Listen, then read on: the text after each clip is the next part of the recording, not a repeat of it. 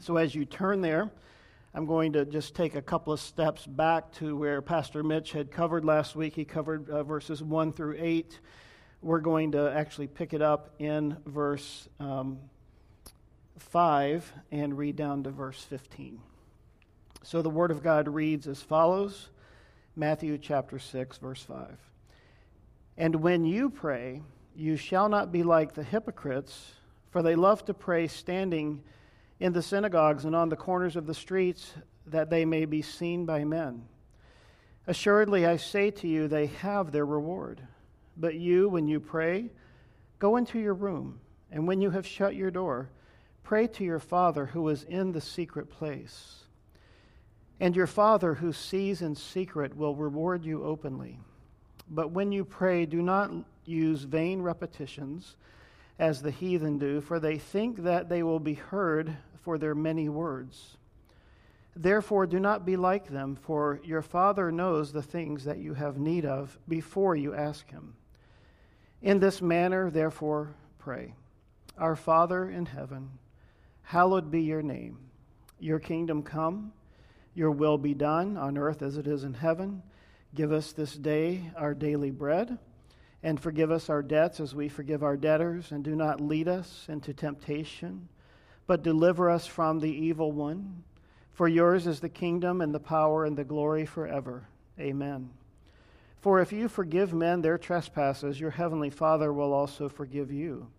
But if you do not forgive men your trespasses, neither will your Father forgive your trespasses. So, Lord, we come and thank you for the freedom and the ability to read your word publicly. And we are grateful, Lord, that we can worship you and that we can honor you and that we can receive from you. And as we have gathered here, both online and together in this room, you are here with us. You have said where two or three have gathered in my name, you would be among them. Lord, reveal yourself, show yourself this morning to us that we may understand your nearness and be aware of your presence. In Jesus' name we pray. Amen. This certainly is a familiar passage of Scripture. In fact, many of us may have grown up praying this out loud in church, you know, reciting it uh, as a form of liturgy or something like that. And I hope that this morning that the Lord is going to help bring some clarity to us. You know, this matter of prayer sometimes can be an intimidating issue for us as believers because it's one of those things that's kind of on our list, right? We all have this list of things that we feel like we should do more of or be better at. And prayer is probably on that list. And we want to talk this morning about prayer as, as Jesus talked about it and explain it because he was trying to bring it down to the level of the people and help the people understand what prayer truly is. And as we get into it this morning, I want to make you aware that there's a few words used for prayer in the Bible. One of those words that's used for prayer is thanksgiving, a type of prayer. And that's the idea of being grateful and acknowledging that gratefulness to God. And certainly when we bow our heads to pray for our meals, hopefully we're doing that. We're practicing being thankful. You know, we even have a holiday, right? Thanksgiving. That usually is more of a uh, just a, a massive feast, but hopefully, you know, we take time apart to thank God. But Thanksgiving should be hopefully something that's a part of our lives. That we don't just thank God when we, we pr- uh, pray for our meal, but we are thanking God for other things uh, uh, in our lives as we, as we pray to Him. Now, one thing about prayer, to sort of demystify it in case it's something that's sort of clouded in our minds, is that I think the easiest and the best way to think of prayer is that prayer is simply the form of communication that God has given us to use with Him. You know, at the human level, if we think about our human relationships in our families or with friends, what is that method of communication that we have with people? It's really basically two things it's spending time with one another and it's, it's conversing, it's having conversation, right? We break it down to its basic levels. And prayer is all about spending time with God and conversing with Him. In fact, if we make it even simpler, we could simply say that prayer is just talking with God. And in conversation, There's points where I'm talking and you're listening, and then there's points where you're talking and I'm listening. And we need to think of our relationship with God in that same way that, yes, there might be times when we are speaking, but there should be times when we are not speaking. And we are just listening to the Lord minister to us through His Word. And we have times of silence before Him. So, one of those methods or uh, ways that we have of prayer is thanksgiving. Another word that's used in the scriptures is, is the word supplication.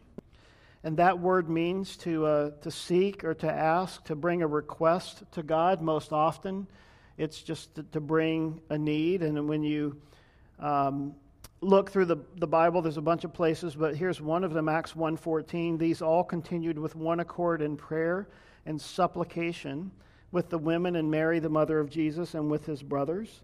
So when we come to God, it's, it's sort of understood that we are going to come to him with needs. We are needy people, and after all, we are the created, He is the creator. And so we come before Him to supplicate or to bring our needs. Another word is the word intercession, and that word specifically means to make a plea for someone else. So that's when we go before God and mention someone else's name or we pray for them and their situation. Um, so that type of prayer is called intercession and it's like making an appeal. It's like saying, hey, uh, I understand you have a difficult situation. Maybe we want to come in and be an arbitrator, uh, you know, in someone who's having a, a, difficulty in their relationship with another person. And so we want to come in between there and say, hey, I'm here to be a peacemaker or to be someone who can help bring clarity to the situation. And in like manner, intercessory prayer is prayer where we are praying for other people. And as is usual, God Himself sets the standard. In Romans chapter 8, verse 26, it says, Likewise, the Spirit also helps in our weaknesses, for we do not know what we should pray. But we, should, we do not know what we should pray for as we ought, but the Spirit Himself makes intercession for us with groanings which cannot be uttered. So you see, by God's amazing and wonderful grace, the Spirit of God prays for us and I don't know if you've ever had these times. I have them all the time where I come before the Lord and, I, and I'm praying and I just kind of go, Lord, I don't even know what to pray for right now. I feel so helpless. I, I feel so overwhelmed. And then I, I, say, Lord, it says in your word, your spirit prays for me. I just kind of lean into that right now and ask you, Lord, whatever, whatever the spirit is praying, Lord, I just agree with that. I don't know what it is, but I, I agree with that. And so he goes on to talk about that again in verse 27. Now, he who searches the hearts knows what the mind of the Spirit is because he makes intercession for the saints according to the will of God. How many times have you and I not been aware or, or you know, wanted to know what is God's will for me in this situation or in my life or in this decision I'm facing?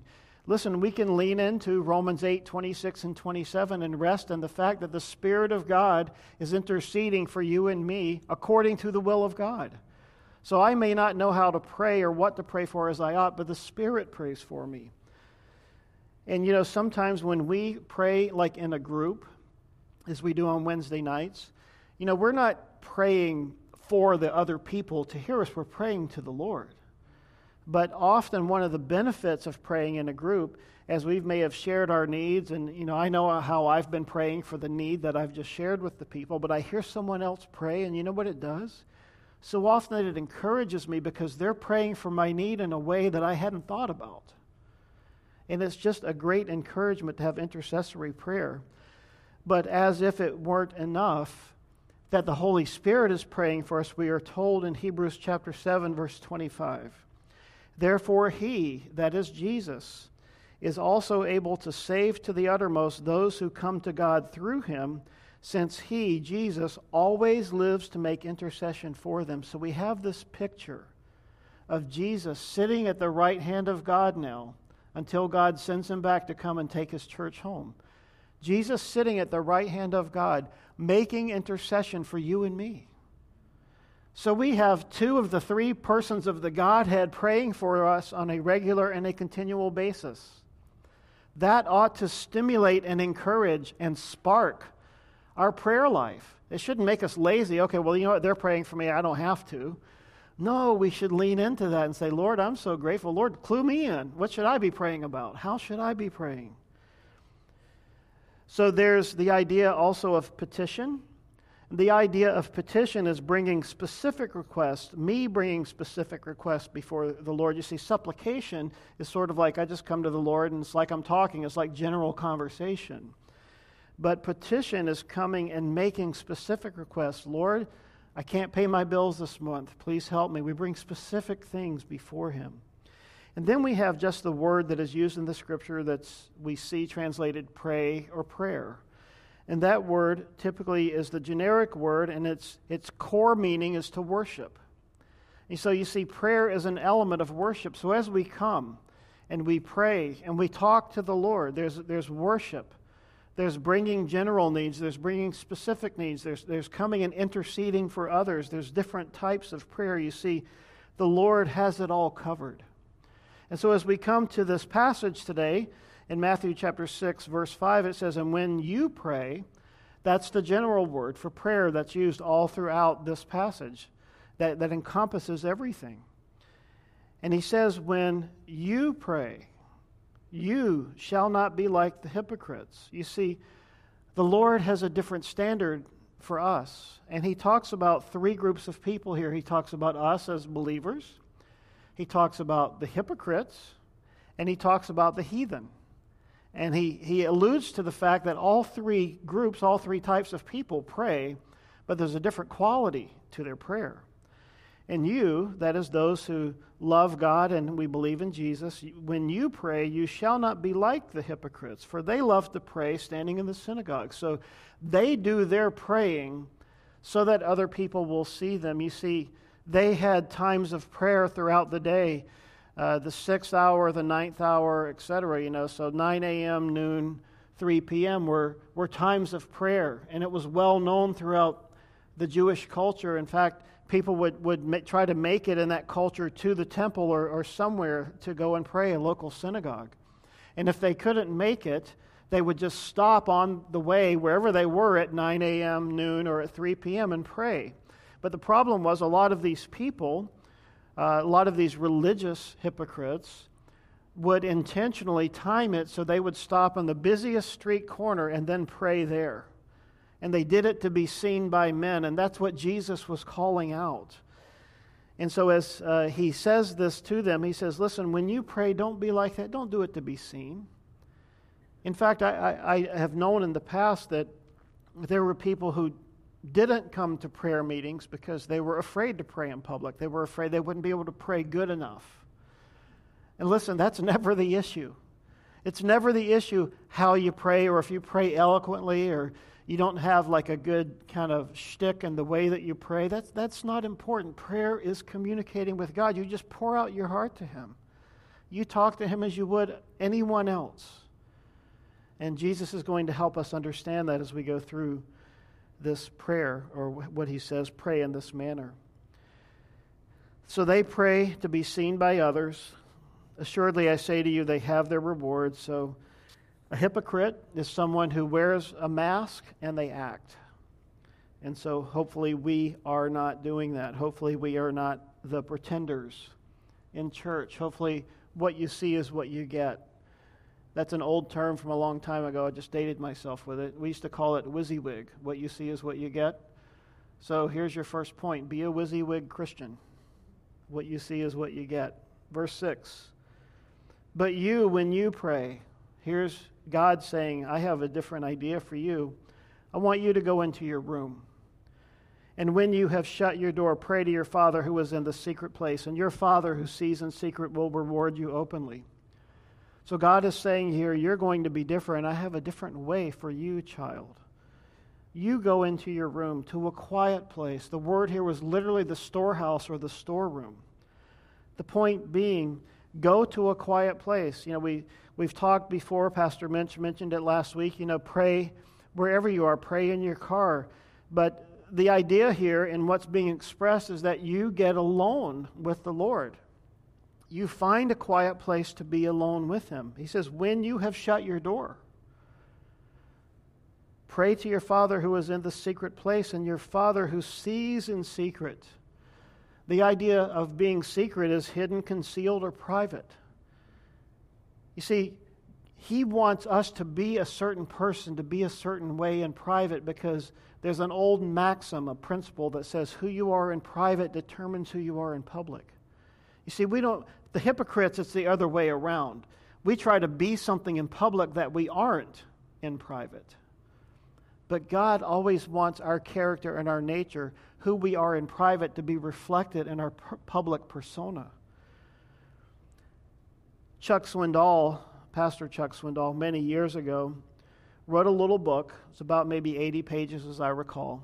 It's called Intimacy with the Almighty. And in that book, he just wrote it around this whole idea of relationship with God. You know, as Christians, we have a saying, right? It's about relationship, not religion. And in this little book, he sort of wrote to answer that. And he came up with four principles, all alliterated with the word S simplicity, silence, solitude, and surrender. Simplicity, silence, solitude, and surrender. And I believe Mr. Swindoll got to the heart of the issue here when Jesus said, Go into your, your room, close your door, go into the secret place.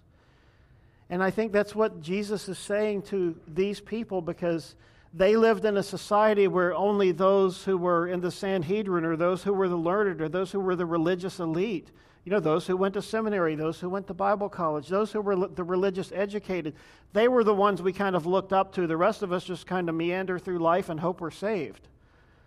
And Jesus is saying, no, no, no you go to your father. In fact, prior to Jesus mentioning this idea of our father or your father, this was not even talked about in Jewish culture, Jewish society.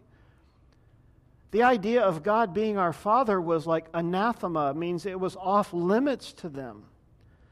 For them to refer to God in an intimate way, to use the word Abba or father, would have been sacrilegious. And here Jesus is teaching the people, saying, No, no, no. You have a relationship with your Heavenly Father. So immediately, Jesus is pointing them, he's pointing us to the fact that we have this vertical relationship with God. And you're saying, now, wait a minute. We just sang it. God's in heaven. This is in the book of Ecclesiastes. You're in heaven, I'm on earth. I should let my words be few. Because why? Because you're God and I'm not. We're going to talk about that in a moment. Adam Clarke said, Prayer is the most secret intercourse of the soul with God, and as it were, the conversation of one heart with another. The world is too profane and treacherous to be one of the secret. We must shut the door against the world and endeavor to forget it and go into the most secret place to be alone with God. A.T. Robertson said, uh, this is referring to a separate apartment or a private chamber, a closet, or a den where we can withdraw from the world and shut out the world and commune with God. And this implies something that is deliberate, something that we do that's intentional. And you see, it's important to do this. In fact, as we read through the Gospels, and I would encourage you while we're going through Matthew to read the book of Matthew, read the other Gospels, and understand that Jesus himself often went, got alone. He went aside to a lonely place to pray many times. And that's because he wanted to be alone with his Father. Yesterday, in our men's study, we were looking at Psalm 27 after we had eaten breakfast together. And the last verse of Psalm 27, which we spent a bit of time talking about, was Wait on the Lord. Be of good courage, and he shall strengthen your heart. Wait, I say, on the Lord. You see, this secret place. That's where this happens. We read it this morning in Psalm 40. That wasn't planned. We're just going through the Psalms. Next week it'll be Psalm 41. But today, Psalm 40 and God's divine providence lined up with where we are. In Psalm 40, it said that uh, we should go into the secret place and wait upon God. You may recall the uh, Old Testament where the Lord said in Isaiah chapter 26, Come, my people, enter your chambers and shut your doors behind you. Hide yourself, as it were, for a little moment until the indignation is past. Do you ever feel, feel overwhelmed? Do you ever feel like you just don't have answers or you have things that you have questions about and you need answers for, but they aren't coming? We go into the secret place and we wait upon the Lord. There's this amazing story in 2 Kings, excuse me, chapter 4, where Elisha was ministering to the household of this widow. And this widow had a couple of sons, and she had a great need. And this situation was very much like many of us face in our lives. There was a famine in the land, and she was out of money. She had nothing. There was no coronavirus stimulus bill coming her way. She had nothing and they were going to starve. There was no money left to buy food. In fact, there was very little food to be bought. 2 Kings chapter 4 A certain woman of the wives of the sons of the prophets cried out to Elisha, saying, Your servant, my husband, is dead, and you know that your servant feared the Lord. And the creditor is coming to take my two sons to be his slaves. So Elisha said to her, What shall I do for you? Tell me, what do you have in the house? And she said, Your maidservant has nothing in the house but a jar of oil. And then he said, Go, borrow vessels from everywhere, from all your neighbors, empty vessels. Do not gather just a few. And when you have come in, you shall shut the door behind you, you and your sons, and then pour it into all those vessels. So she had one little vessel of oil, you see, one little like cruet, like you might put on your table for oil and vinegar. She said, That's all I've got. And he says, Now take all these vessels go into your room and take that one little vessel of oil and just begin to fill up the other vessels of oil, the other empty vessels that you've gathered. Now you stop to think about this and you go, that's dumb. Right? Isn't that the way we think? We're like, how's that going to help anything? So here's what happened. He says, When you have come, you go into the secret place, you shut the door behind you, you and your sons, and then you pour it into all those vessels and set aside the full ones. Well, Believe it or not, as crazy as it sounded, she did what he said. So she went from him, shut the door behind her and her sons who brought the vessels to her, and she poured it out. Now it came to pass when the vessels were full, all the vessels they went out and gathered. She kept pouring and the oil kept coming. How does that happen? When they were full, she said to her son, Okay, bring me the next vessel. And he said, Well, there's no more. That's it. And it says, Then in that moment, the oil ceased. And then she came and told the man of God, and he said, Go and sell the oil and pay your debt, and you and your sons, and live on the rest. What's the point? The point here is that the Lord used this man, the prophet Elisha, to minister to her and told her to do something that required great faith, didn't it? You know how much was oil. I've got four ounces of oil, Lord, and I've got 27 little vessels that I just got, and people need oil and it's, it's a commodity, I can sell it. And how's this going to work? I don't know. Well, just go do, do it. Do what God said. Be obedient to the word of the prophet, to the word of the Lord. And you see, folks, these things happen in secret. God gives us answers in secret, He meets our needs in secret. And this is what He wants to do. And then He says in verse 6, Matthew 6, uh, chapter 6, verse 7, when you pray, do not use vain repetitions as the heathen do. The word there means idle babblings because they think they will be heard. Notice there, so first he talked about the hypocrites, and now he says the heathen.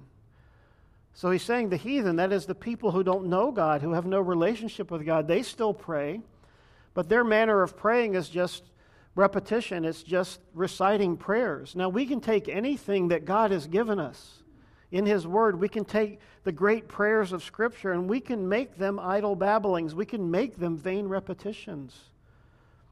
They're not sacred because of the words, they're sacred because we follow what God said. That when we come before Him, that we pray heartfelt prayers and that what we're saying are not just words that we're repeating because we've memorized a chant or a mantra. It's because we have a relationship and we're speaking to Him. Think about it every day in your home if you walk through your house as you got up in the morning or as you go to bed at night and you say, Love you, but you don't mean it. You're just uttering the words because that's what you're supposed to say. But if you say, Man, I love you, man, I'm so blessed, then, you know, there's heart behind that. And that's what he's talking about when he says vain repetitions. So, verse 8, therefore, do not be like them your Father knows the things you have need of before you ask Him. So we understand that God knows, but He still wants us to come to Him. You know, the, the logical question here might be well, if God knows, then why should I bother praying about them? Well, if you've been married for any length of time, you've been in the family any length of time, you know each other fairly well. Why should you talk about certain things? Well, you already know what I think, and I know what you think, so why bother? Let's just cut to the chase and not talk about it. Well, no, we, we have a relationship, right? And we want to have conversation. You know, sometimes our thinking changes on a matter, or maybe some new piece of information comes to light, or maybe we begin to feel that the time is up for this and there's a new season coming into our lives and we need to change the direction or focus of our lives. So we need to talk. And he says, Therefore, do not be like them. Don't make vain repetition. Your Father knows what you need of before you ask Him. In this manner, verse 9, therefore pray. Now, when he says in this manner, He's not giving them a, repetitive prayer. He's saying, in this manner, pray in this way. These are the things you should think about when you pray. So he say, says, in this manner, this is how you should pray, not necessarily what you should pray. And now, I want to mention this uh, over in Luke chapter 11. There is uh, another account that's very similar to this one.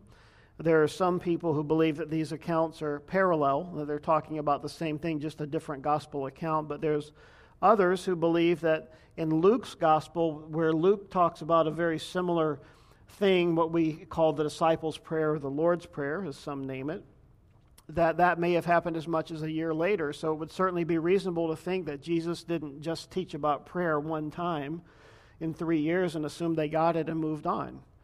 So it is highly likely, of course, that he taught about prayer multiple times to his disciples.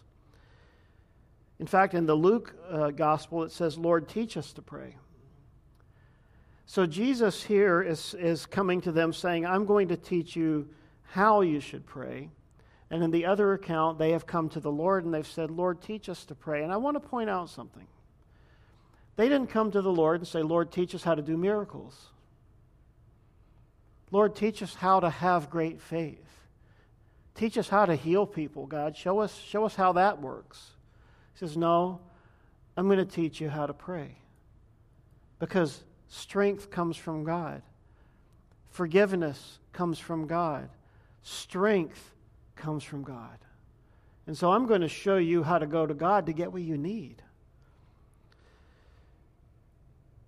We do typically call this, and maybe it says in your Bible, you know, something like the Lord's Prayer. What I would like to think of as the Lord's Prayers in John 17, Jesus prayed this prayer on the evening before his crucifixion. I, I prefer to call that the Lord's Prayer, or some have called that the high priestly prayer.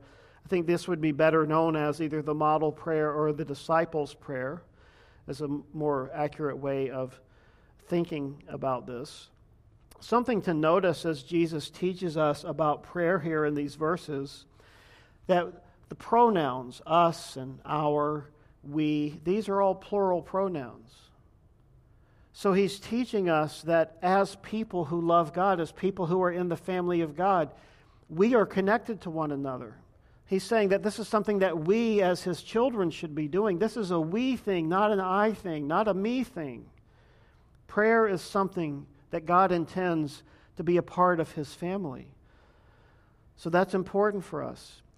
Now, the first thing Jesus says here is He says, Our Father in heaven. As I mentioned a moment ago, the idea of mentioning God as our Father was something that was very foreign to them. To us, perhaps it's a little more personal in this chapter here, chapter um, 6, 12 times, Jesus mentions the name of his Father. In Matthew's Gospel, 44 times the name of the, of the Father is mentioned.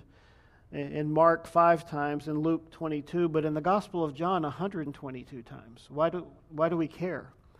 You see, John presented a picture of Jesus in his relationship with his Father in the Gospel of John. And that's why when I encounter new believers or, or, people who maybe who just have never really grown in the Lord, I say, go read the Gospel of John. Go spend some time there because that gives you such a wonderful picture of Jesus himself and his relationship with his Father. So here, Jesus speaking, calling God his Father 12 times in this chapter. And he says, first of all, our Father who is in heaven, right? So we need to remember, as much as God is our friend, that says in other places that He is our friend, but we need to understand that God is in heaven. God is high and lifted up. God is holy. In fact, He says, Hallowed be your name. The word hallowed or holy means to be set apart. You see, God's name is to be held in high regard by us. So he's set apart, he's sacred, his name is holy, and I need to see him and think of him as holy. He's not my personal wish granter. I think sometimes in our modern society we tend to migrate that way in our thinking or even in our praying. You know, God is not here to say, "Hey, what do you need today? No problem." It's, you know, like our dad, "Hey, dad, I need 10 bucks." Okay, here's 10 bucks. It's not like that. Now God does love us and he does meet our needs, but we need to understand that there's an order to things here, that God is holy. He created me. He's not here for my beck and call. I'm here for His. When I understand that I'm here for His pleasure, then I'm freed to enjoy His presence. Notice here, he says, Your, your, your, your name. Verse 10, your kingdom, your will.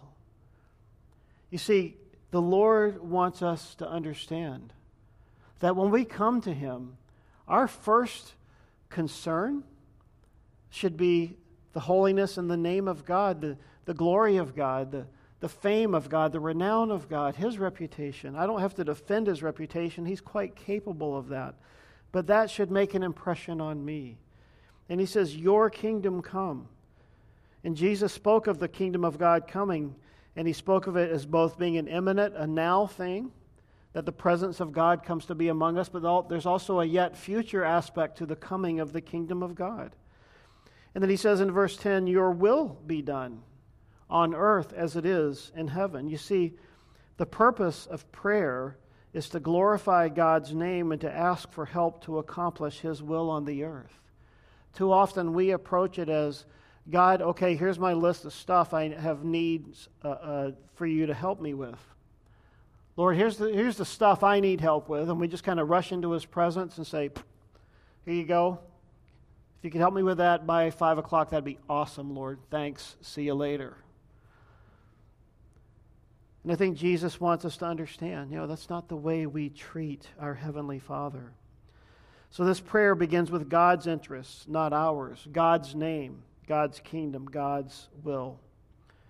Prayer, someone said, is a mighty instrument, not for getting man's will done in heaven, but for getting God's will done on earth. Jesus, of course, in the Garden of Gethsemane the night before he was crucified, said, Father, not my will, but thy will be done. James later wrote uh, in James chapter 4, he said, Instead, you ought to say, If the Lord wills, we shall live and do this or that. That idea of being submissive to the Lord. You see, prayer relating to and communicating with God is to bring His will from heaven to earth, from His realm to my life.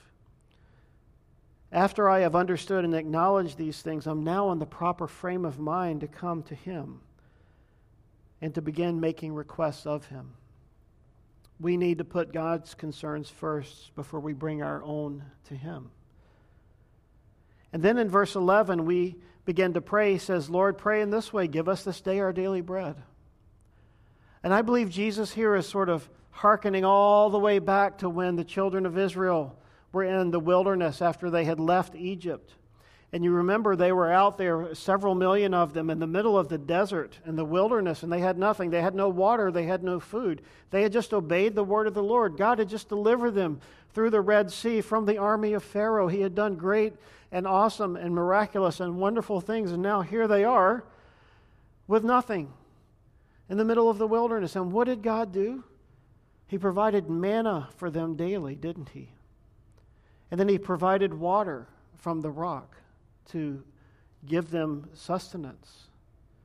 And when Jesus says here, Give us this day our daily bread, I think He wants us to understand we are dependent upon God for everything. Pastor Mitch, if you missed the, the sermon last week, go back and listen to it. It was a wonderful, masterful sermon talking about the idea of giving and alms and what is all that about, and understanding that everything we have comes from the hand of God.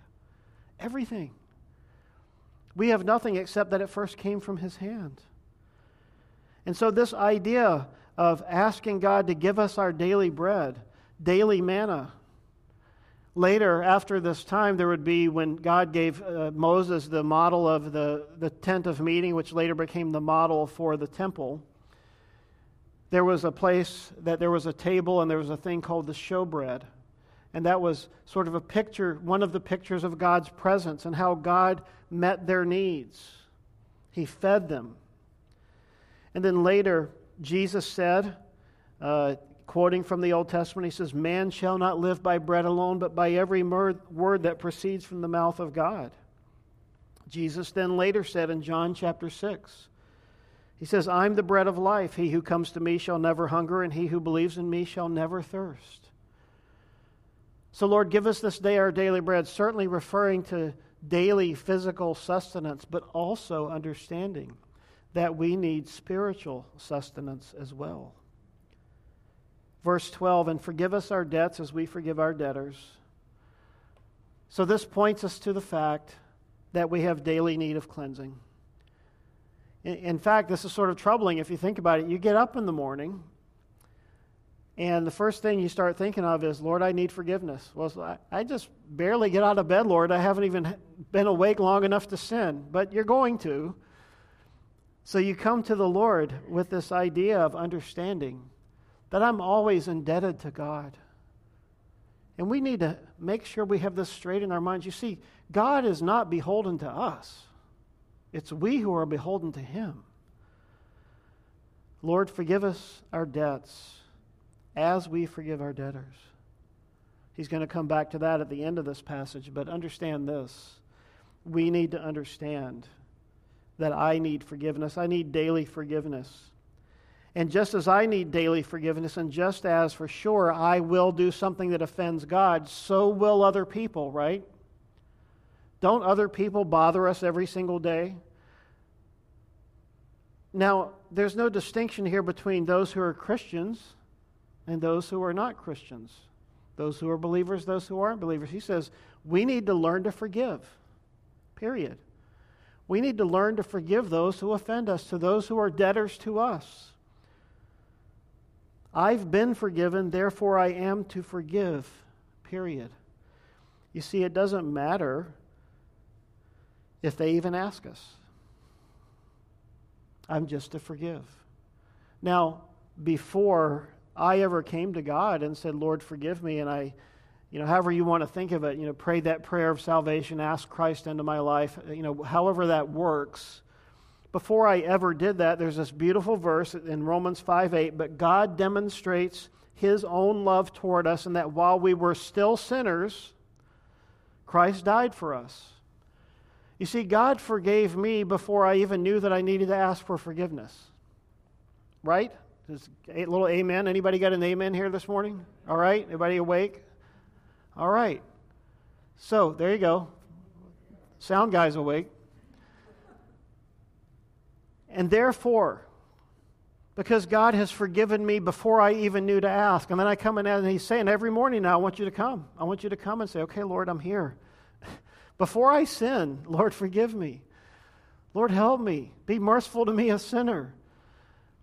And then Jesus is going to tell us a bunch of parables later as we get into the parables where he's going to point to the fact that we so often go out, someone offends us, and we want to make sure everybody knows that person offended me, and until they come and kneel before me and ask for my forgiveness, I'm not going to give it. Well, has God treated us that way? I mean, we, we sort of depend on the fact, God, you're so merciful, Lord. You're so loving. I'm so grateful. You, however, kneel and beg for my forgiveness, and perhaps I will grant it. No, it's backwards. I've been forgiven, therefore I must forgive. Someone said, Grace received becomes grace bestowed. I need to forgive because I've been forgiven. Verse 13 Do not lead us into temptation but deliver us from the evil one. For yours is the kingdom and the power of the glory and the glory forever. Amen. You see, these verses here talk about the past, the present, and the future, don't they? When I'm asking God for forgiveness, so often it's for things I've already done. As I get up in the morning and I begin to turn my attention toward the Lord, and I think, oh, yeah, yesterday, Lord, man, I got, I got upset, and I said a swear word, or I got upset and I got angry, or whatever it was. Like, and you begin to think, okay, Lord, here I am. I'm, I'm here again. I'm asking for forgiveness. Well, that was in the past. But as we continue to pray, God's going to minister to us in the present. We're saying, Lord, lead me now. Lord, I, forgive me now today, and also, Lord, lead me in the things that are before me. And then there's the future. We've talked about the kingdom and the glory. You see, praying brings us an eternal perspective, doesn't it? When we get alone in God's presence, there's the past, the present, and the, and the future, all summed up in the presence of God. Do not lead us into temptation, but deliver us from the evil one. Hey, it reminds us of the fact that there is a devil, that there is evil, but that's not the issue. Yours is the kingdom of the power and the glory. You see, God trumps Satan every time. The devil wants us to think that Satan and Jesus are sort of like brothers who duke it out and one day Satan wins and one day Jesus wins. No, no, no, no, no, no. That's not the biblical picture. Satan is a fallen angel and a created being. Jesus is the Son of God. Satan will bend underneath the foot of Jesus. In fact, Jesus will cast, there you go, there's another amen. Somebody still awake? Jesus will be the one who one day casts Satan into the pit of hell and locks it with locks and chains forever and ever. When it says here, do not lead us into temptation, the word temptation literally means a test. It's not a solicitation to do evil. You see, God has promised that He would not do that to us. In 1 Corinthians 10 13, it says, No temptation has overtaken you except such as is common to man. But God is faithful, who will not allow you to be tempted beyond what you are able, but with the temptation will also make a way of escape that you may be able to bear it. In other words, when temptation comes, God provides an exit strategy with every temptation. And we need to be looking for that. We need to flee the temptations that come our way. James chapter 1 says that God does not tempt anyone to do evil.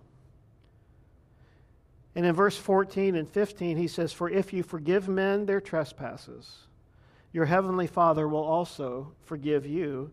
But if you do not forgive men their trespasses, neither will your Father forgive your trespasses. Now, this verse sometimes confuses people. People think that this is a, a condition for salvation, and I do not believe it is that at all. I think what Jesus is simply saying here is if you've been forgiven, and we just talked about this, but you are unwilling to forgive, but now you come to God to ask for forgiveness for your sins while you're still holding someone else's sins that, you know, you're not forgiving them. Then he's saying, you know what, I'm not going to forgive you until you go forgive them.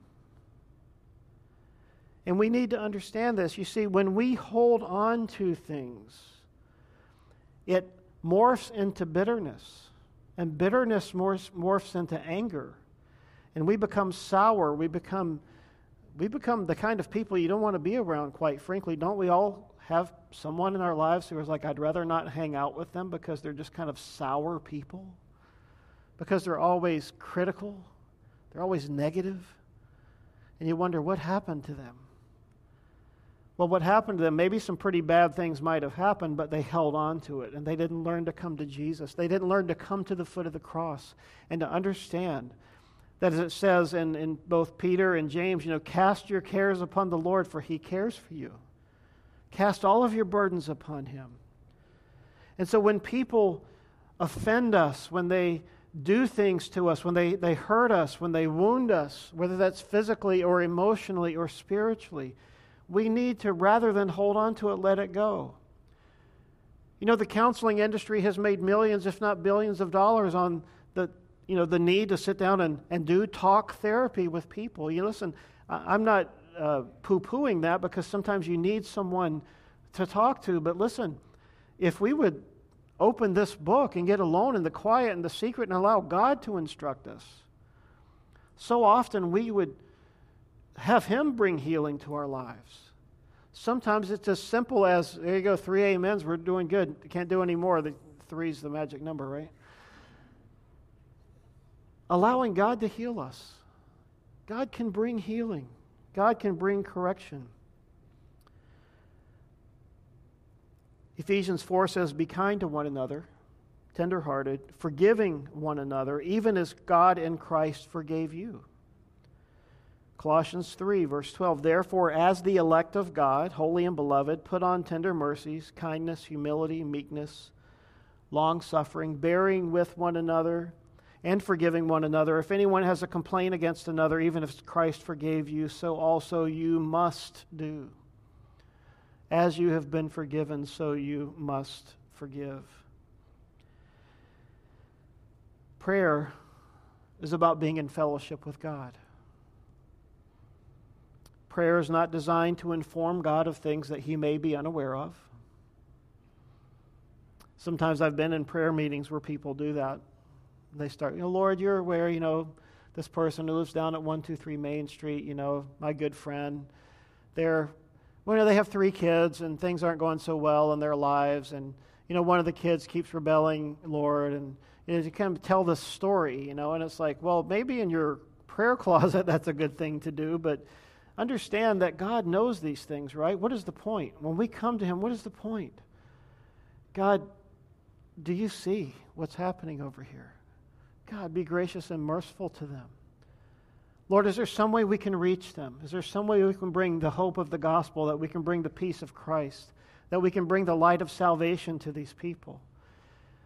And then you begin to realize the older you grow and the more you try to love and to reach out and to minister to people, it's not hopeless, but understand until they come to the place of believing in Christ. Listen, with your kids, uh, I've got four kids, done a lot of prayer for those kids.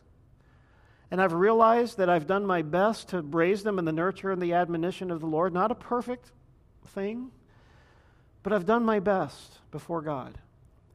And now they're adults and they're making their own decisions, and I realize I can't make them believe. I can't make them do the right thing, but I hope and I pray that what they saw and what they, they learned and what they have heard and what they have received from me and from my wife and our house, I hope that it's, it's inspired them toward Christ and that they want their own faith and their own walk with Christ, but I can't make them do it any more than I can make my neighbor down the street believe in Christ. So you see, prayer. Prayer is the way we get things done, meaning when we Listen, every one of us here has someone who doesn't know Christ, right? I got to believe that. How do we how do we break through that? We do it on our knees in the quiet place in the secret before God. That's where it happens. Someone has said wisely, we can never do more than pray until we have prayed. So before we go out and we solicit the help of someone else, hey, can you go help with this and do that and all that? And as wonderful as that may be, and those charitable deeds may be wonderful in bringing a witness to people, we need to pray about it first and bring it before God. Here am I on earth, you're in heaven, Lord. May I make my words be few. And may you hear as I speak, but more importantly, may I hear as you speak. And as I go into the secret place and I pray in this manner that Jesus has, has given me, this way of approaching God, uh, our Father which art in heaven, hallowed be thy name. May I learn to reverence and holy, hold in holy awe the name of God more and more each day. May I understand that he is sovereign May I understand that nothing has ever, you know, God's not human. Too often we want to apply human qualities to Him because I get distracted. He must have gotten distracted.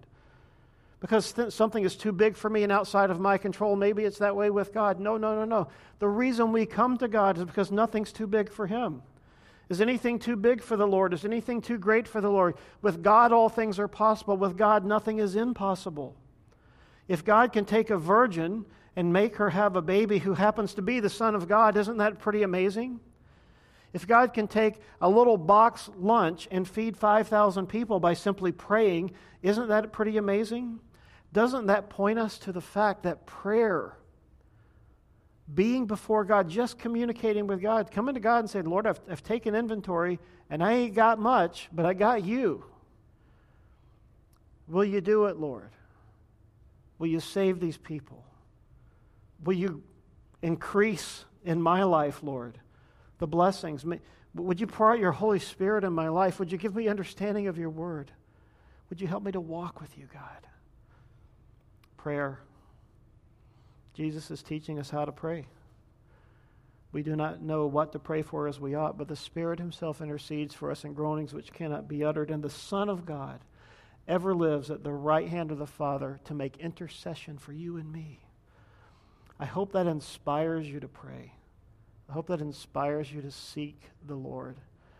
This morning, if you don't know Jesus Christ, if you've never known the God of the universe, then we encourage you to bow your heart and just say, Lord, all this stuff may be kind of new to me, but I just, I, I want it. I want forgiveness. I want that kind of relationship. Lord, I've never had a relationship like that.